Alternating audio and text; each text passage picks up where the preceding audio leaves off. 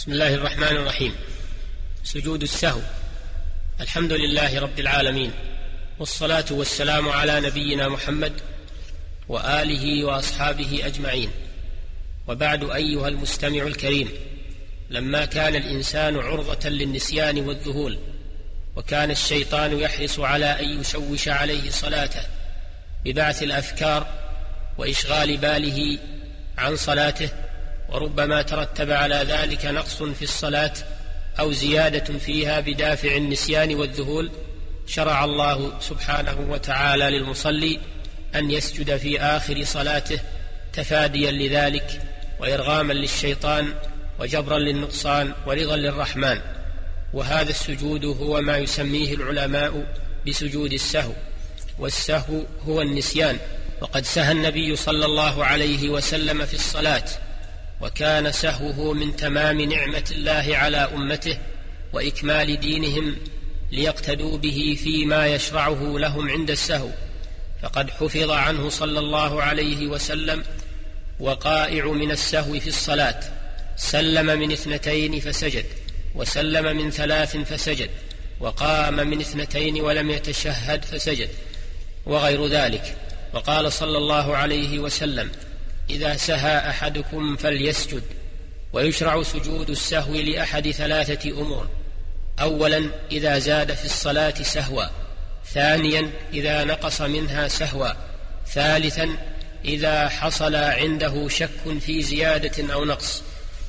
فيسجد لأحد هذه الثلاثة حسب ما ورد به الدليل لا لكل زيادة أو نقص أو شك.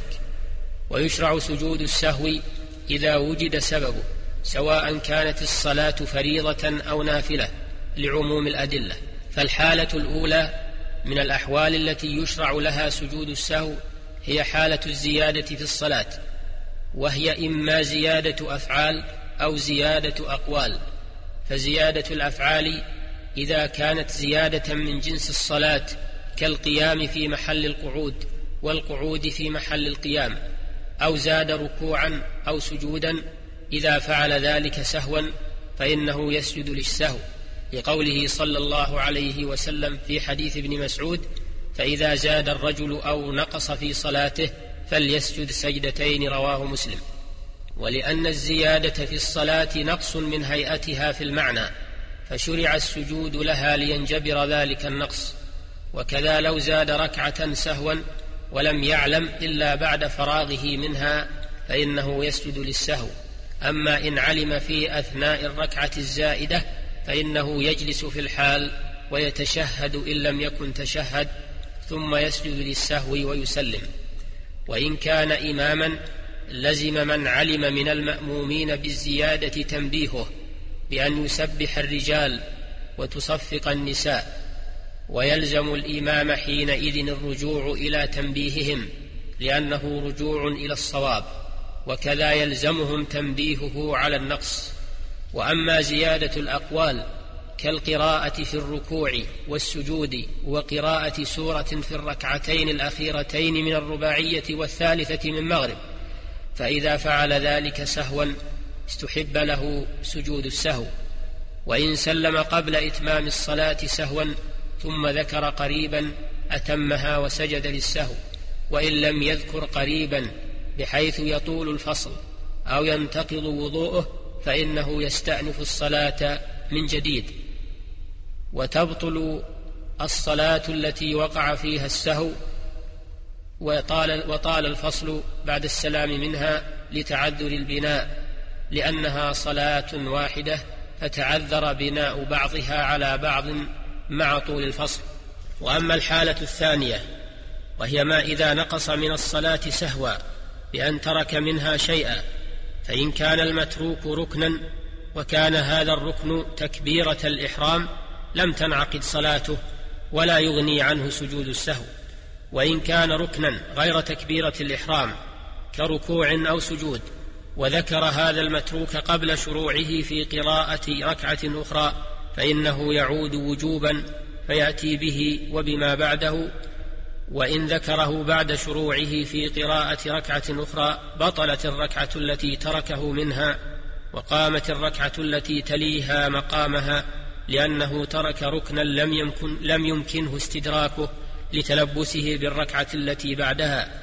وإن لم يعلم بالركن المتروك إلا بعد السلام فإنه يعتبره كترك ركعة كاملة فإن لم يطل الفصل وهو باق على طهارته أتى بركعة كاملة وسجد للسهو وسلم. وإن طال الفصل أو انتقض وضوءه استأنف الصلاة من جديد. إلا أن يكون المتروك تشهدا أخيرا أو سلاما فإنه لا يعتبر كترك ركعة كاملة بل يأتي به ويسجد ويسلم. وإن نسي التشهد الأول وقام للركعة الثالثة لزمه الرجوع للإتيان بالتشهد ما لم يستتم قائما. فإن استتم قائما كره رجوعه فإن رجع لم تبطل صلاته. وإن شرع في القراءة حرم عليه الرجوع لأنه تلبس بركن آخر فلا يقطعه. وإن ترك التسبيح في الركوع أو السجود لزمه الرجوع للإتيان به ما لم يعتدل قائما في الركعة الأخرى. ويسجد للسهو في كل هذه الحالات التي ذكرناها. وأما الحالة الثالثة وهي حالة الشك في الصلاة فإن شك في عدد الركعات بأن شك اصلى اثنتين أم ثلاثا مثلا فإنه يبني على الأقل لأنه المتيقن ثم يسجد للسهو قبل السلام لأن الأصل عدم ما شك فيه. ولحديث عبد الرحمن بن عوف إذا شك أحدكم في صلاته فلم يدر واحدة صلى أو اثنتين فليجعلهما واحدة ولم يدري أو لم يدري ثنتين أو ثلاثا فليجعلهما ثنتين رواه أحمد ومسلم والترمذي. وإن شك المأموم أدخل مع الإمام في الأولى أم في الثانية جعله في الثانية. أو شك المأموم هل أدرك الركعة أو لم أو لم يدركها لم يعتد بتلك الركعة ويسجد للسهو. وإن شك في ترك ركن فكما لو تركه فيأتي به وبما بعده على التفصيل السابق. وإن شك في ترك واجب لم يعتبر هذا الشك ولم يلتفت إليه ولا يسجد للسهو في هذه الحالة. وكذا لو شك في زيادة لم يلتفت إلى هذا الشك لأن الأصل عدم الزيادة. أيها المستمع الكريم هذه جمل من أحكام سجود السهو. ومن أراد الزيادة والتفصيل فليراجع كتب الأحكام. والله الموفق. وصلى الله على نبينا محمد وآله وصحبه. وإلى الحلقة القادمة إن شاء الله. والسلام عليكم ورحمة الله وبركاته.